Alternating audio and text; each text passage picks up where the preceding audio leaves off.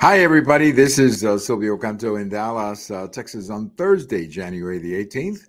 And welcome to our commentary. Just a couple of quick stories that were in the news here in the last uh, couple of hours. Fannie Hill, you know, the district attorney, Fannie Hill, down in, in Georgia, is apparently going to have a court date. Uh, she's in trouble, or at least the allegations are that she was having this uh, affair with one of the guys she was one of the guys working for her in in the Trump investigation. But that's not the bad part. The part bad part is that there may have been mishandling of public money. That's really the problem. Uh, you know, the, the marital problem, well, you know, that's going to happen with people. But the mishandling of public funds, that could really be a huge, uh, huge case. So keep an eye on on that uh, district attorney Fannie Hill down in Georgia. That could turn into a big blowup for that entire for that entire case. And the other story, too, that has been out there in the news here very recently is the Hunter laptop. Remember the Hunter Biden laptop back in, I think it was October 2020 when the New York Post uh, posted that article. And, uh, you know, the article was not allowed to be distributed in some of the social media services, and 51 so called experts signed a letter saying that the laptop story had all the you know all the all the makings of a Russian disinformation story. Well, apparently now they're saying no, there was no Russian disinformation. The laptop and whatever was in it uh, is correct. Now, of course, we're not going to get to do uh, that second debate between Trump and Biden. That was critical. The, the the fact that that President or then candidate Biden could fall back on that story about the 51 experts who had signed that letter saying that the laptop was Russian disinformation. That was huge because Trump was moving in uh, on that particular story. And he couldn't because of the way it was covered. So, a couple of examples there, a couple of examples there's of, of some big stories that I think could you could be hearing about uh, over the next uh, few weeks. Here in Texas, a judge has ruled, a federal judge has ruled that Texas can keep those barriers on the river. You may be familiar; they're called buoys. That's what they're called, I guess and there are these big orange barriers that uh, tr- Texas put on the on the river uh, to discourage people from swimming. It's kind of hard to get over those uh, those barriers if you're coming in by river. Well, and by the way, we know what can happen with people who try to swim that river. We just had a case uh, a couple of days ago of a woman and two kids who drowned uh, trying to get over on the river. So it's not a final victory in this uh, story about the barriers. Uh, it's going to be looked at again in May, but between now and May, uh, Texas can keep these barriers. And you know, I I'm beginning to get very optimistic about these lawsuits between uh, Texas and the Department of Justice because I think what these justices are saying is, hey, whatever Texas is doing, they can keep on doing it. They're not violating the Constitution. And I think the big story about all of this, what is really fascinating to me, is that Texas is not challenging uh, the fact that the federal government has the primary role on on the border. What they're saying is the federal government is not doing its job, and as a consequence of that, we have to take extraordinary actions, like this uh, this particular action. So you know this is good for Texas. It is again a short term victory. It's not a final victory.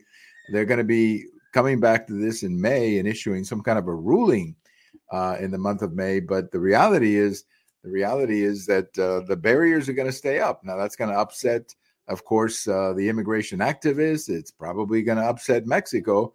But you know what? Uh, the activists and Mexico don't really have any solutions for the problem.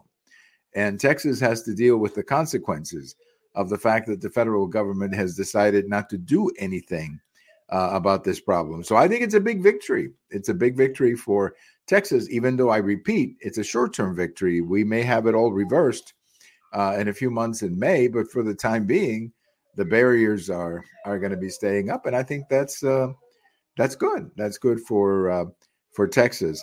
There was a um, a big story today here in Texas about uh, somebody wrote a report. I think it was the federal government wrote a report about the Uvalde shooting uh, a couple of years ago. You may remember the Uvalde shooting when somebody walked into that school in Uvalde, Texas, and killed a, a bunch of uh, children. Well, that report basically, you know, it, they really go after the police and the performance of the police. They go after security at the school. I mean, it's a devastating report.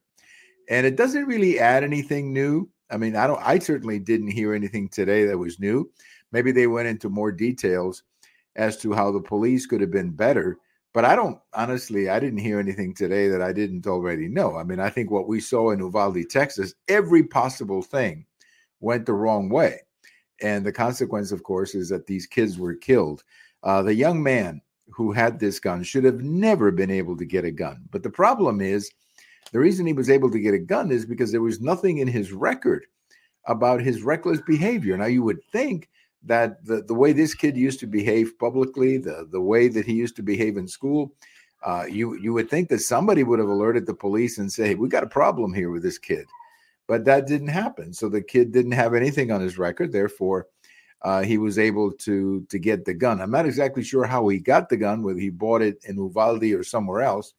But the fact that he had nothing in his record, he was 18 years old, so therefore he could uh, buy a gun like a lot of other uh, young people do, who obviously don't use it to kill uh, little children. So that was the first mistake. The second mistake was the fact that he was able to get into the school, and he got into the school because the door was open. Now that that is unbelievable. That door was open. That's how he was able to get in. Had he not been able to get into the school, he would have never, there would have never been the kind of mass shooting that we saw. Now, maybe he would have left and done it some other day or done it some other place. You you never know. You're dealing with a sick mind.